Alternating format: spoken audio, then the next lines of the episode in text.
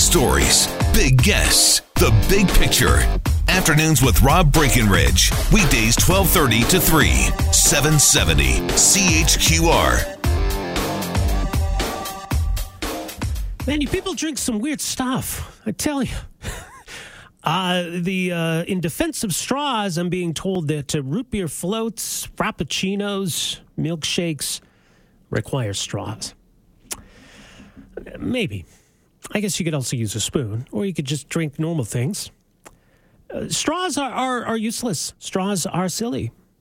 Let's let's come to grips with that. If you saw somebody order a beer at a restaurant and ask for a straw, you would laugh at that person.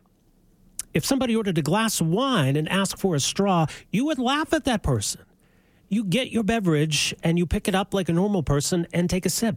Why do you need a straw for your 7 Up or your water or whatever weird kind of cocktail you're, you're drinking? Why? It seems like such a waste. Now, even if straws were not an environmental issue, we wouldn't really need them anyway because we as humans are perfectly capable of picking up a cup and taking a sip. Now, for those who are unable to, people mention in hospitals there's a reason for straws. Fine, okay. I don't have a problem with that. But the vast majority of us don't need them. But here's the problem they are made of plastic, and we use a lot of them. Every year, we keep adding to that pile. We're getting better at recycling when it comes to plastic. I think people are less likely to throw a big, you know, four liter milk jug in the garbage we don't think twice about tossing those little straws in the garbage. So it starts to add up. So as we learn more about the problem the plastic pollution is, is posing, we saw a study last week that suggested this big patch of plastic garbage floating in the ocean is way bigger than previous estimates. We got to start somewhere to at least stop needlessly adding to all of that. And so, a great place to start are these things that we probably don't really need that we could cut out and, and we would be just fine. And plastic straws, I think, is an obvious one. Uh, joining us to talk a bit more about you know the push to phase out plastic straws. Some cities are banning them. Some restaurants and companies are starting to, at the very least, not make it the default to give you one. So there seems to be some momentum in this direction. Uh, Chelsea Gohd joins us, a Brooklyn based science writer, writes at futurism.com. Chelsea, thanks for joining us here. Welcome to the program. Thank you so much for having me. Yeah, I mean, just in general terms, and you had a piece recently about the problem of plastic pollution. Uh, how how bad is it? I mean, it's it's extremely serious, and it's it is a growing problem. I mean, places where we we knew there was pollution and we knew there was all of this waste. Uh, you know, we're now finding out just how severe it really is. Um, you know, I wrote actually a few more months back um, about plastic pollution and waste in the Mariana Trench, and it's so much deeper than we thought. And these plastic pieces can break apart so much that they really they're they're beyond pervasive in in our oceans, and so it is it is a dire situation, unfortunately. Yeah, it is. Yeah, and I mentioned we saw this study last week about that uh, floating patch of, of plastic garbage in the ocean, much bigger maybe than previously uh, believed. So you're right. We're, we're dealing with a big problem. So, it, I mean, in that context, plastic straws seem like uh, a small part of the problem, but they're, they're one of those items that we use all the time. We really don't think much about them because they seem so small individually. Maybe we don't really put it in the context of, of whether it's contributing to this problem. Exactly. Well, there are two reasons why plastic straws are, you know, we're focusing so much on them when there's so much other plastic pollution. Um, one reason is that the straws themselves, they are thin, they are small, they are thin plastic. Um, you know, in terms of wildlife conservation, it is very easy for animals to ingest them. It is very easy for them to break apart. It is very difficult to clean them up once that has happened or to really undo that mistake. Um, the second part of it is that you know they're they're plastic that we simply don't need.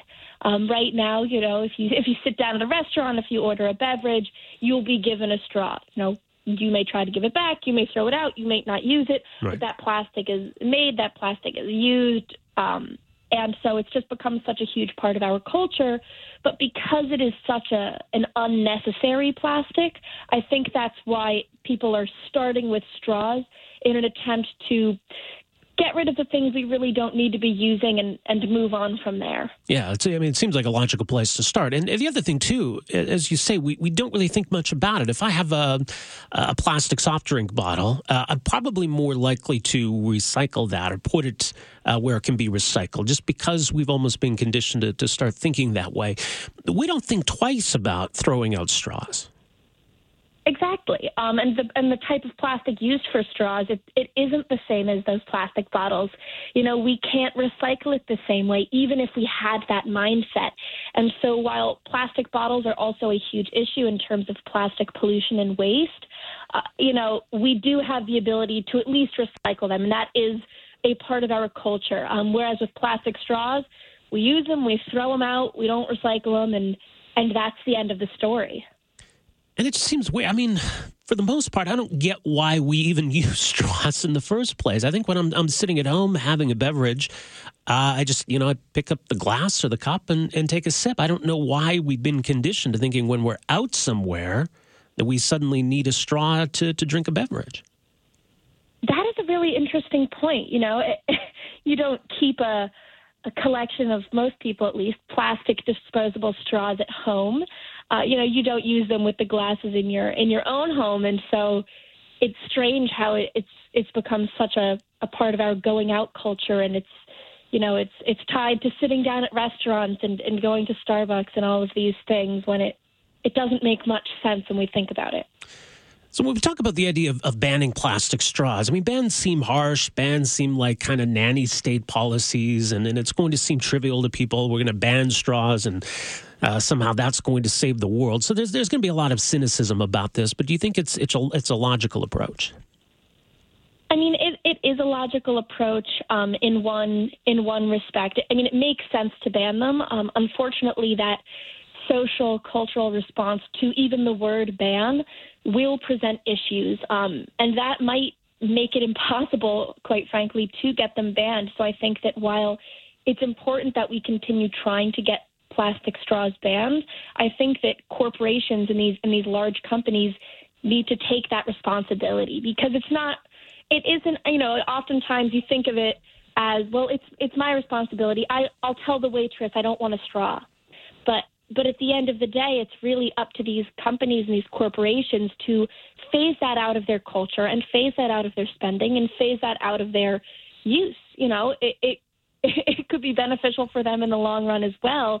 Um, it's just something that right now is looked at as, you know, a this legislative issue when companies really do have the ability to step up to the plate and to take it on themselves very easily. Yeah, and and you know that would be perhaps even a place to start before we get to the point of banning straws to at least change how this all works. That instead of making the default be we're going to give you a straw. The default would be if you want one, you would need to ask for one. That that could be a small but significant change. Exactly. Um, you know, it, it's small, but it would be a step in the right direction. Like how many supermarkets now do not offer plastic bags unless unless you ask for them, or they simply don't offer them at all. I mean, you know, we might think of this as some huge revolutionary step, but it, it really is a small step and one that we may be experiencing and not even realizing. We might be bringing our own bags to the supermarket and not even thinking about it anymore. And so while it might seem like this huge, you know, you know, turn, it, it really is just a natural progression.